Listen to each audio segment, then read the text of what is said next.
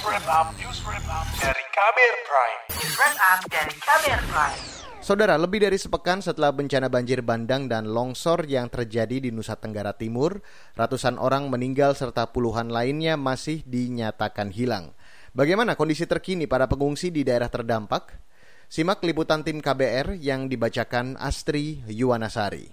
Mulai berkembang saja sudah kena pulau dan itulah yang membuat lebih dahsyat ya itu saat terbentuk itu sudah masuk di Kupang dan merahnya yang kuat, yang pusarannya uh, tinggi kecepatannya berada di darat. Nah, ini yang baru pertama kali uh, terjadi di Indonesia.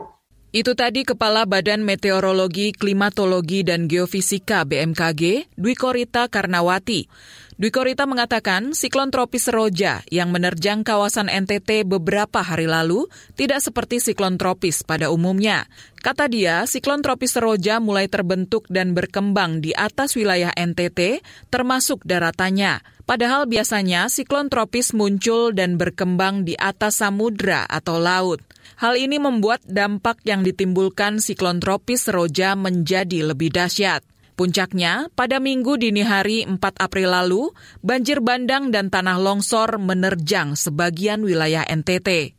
Dasyatnya hantaman banjir bandang masih lekat di ingatan Alphonse Kewaama. Warga desa Waiwarang Kota, Adonara Timur, Flores Timur ini tak pernah menyangka gemuruh batu sungai di belakang rumahnya menjadi bencana malam itu. Ia tak pernah menerima peringatan dini dari pemerintah setempat. Hujan di wilayahnya pun tak begitu besar, namun ia menyebut hujan di pegunungan memang cukup deras kami kan di, di pinggiran kali Ibu, jadi ini banjir itu bunyian batu, gulungan batu itu kami rasa sudah biasa Ibu. Tapi pada waktu itu terjadinya itu kami sadar di jam dua, dua setengah dua. Uh, gulingan batu itu uh, sangat dasar sampai rumah-rumah juga rumah juga bergoyang Ibu.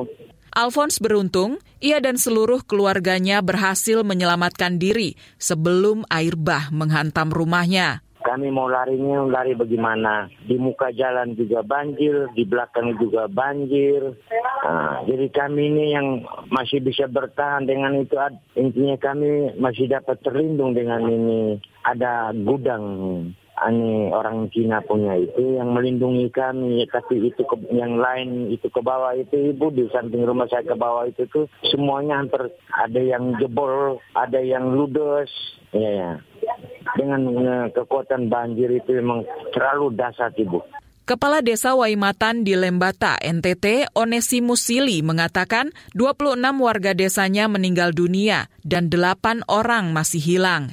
Waimatan termasuk salah satu desa dengan korban terbanyak dalam bencana banjir bandang dan tanah longsor di NTT. Onesimus mengklaim peringatan dini tak dapat diberikan kepada warganya karena akses komunikasi terputus. Pagi-pagi kami mulai mengamankan sekian warga yang sisa itu di atas sebuah bukit sambil menunggu bantuan evakuasi dari uh, pihak-pihak terkait. Namun sampai sekitar jam satu itu juga belum ada bantuan uh, karena kondisi apa jaringan komunikasi juga penyeberangan itu terputus habis.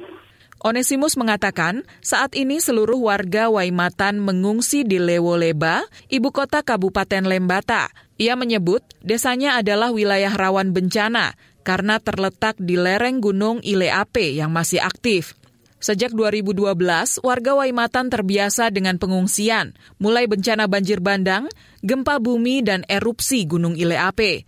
Onesimus berharap pemerintah segera merelokasi mereka agar dapat segera bangkit dari keterpurukan pasca bencana pada prinsipnya bahwa uh, untuk sementara kami sedang kehilangan segalanya dan kami tidak punya uh, niat untuk kembali dan uh, menetap di kampung itu lagi. Tetapi kami kembali dalam hal-hal lain mengunjungi ritual-ritual dan lain sebagainya. Tapi kami terus berusaha untuk mencari titik uh, relokasi yang baik dan kami juga berharap pemerintah uh, bisa uh, merespons secepatnya sehingga kami bisa di titik yang aman berkaitan dengan uh, kami siap relokasi. Sementara itu relawan dari Disaster Management Center, Dompet Duafa, Muhidir Rahman mengatakan kondisi di Pulau Adonara NTT mulai berangsur membaik. Ia menyebut dari empat posko pengungsian yang ada, sudah ada satu posko yang ditutup dan warga sudah mulai kembali ke rumahnya masing-masing. Untuk saat ini proses evakuasi sudah selesai. Pencarian korban selama satu minggu itu sudah selesai. Sekarang untuk bantuan-bantuan yang logistik dan lain sebagainya juga terus berdatangan. Terus untuk tim-tim relawan sekarang sudah mulai dalam program recovery. Artinya bahwa mulai pembenahan tempat-tempat umum yang rusak. Demikian laporan khas KBR, saya Astri Yuwanasari. Kamu baru saja mendengarkan news wrap up dari KBR Prime. kabirprime.id, podcast for curious minds.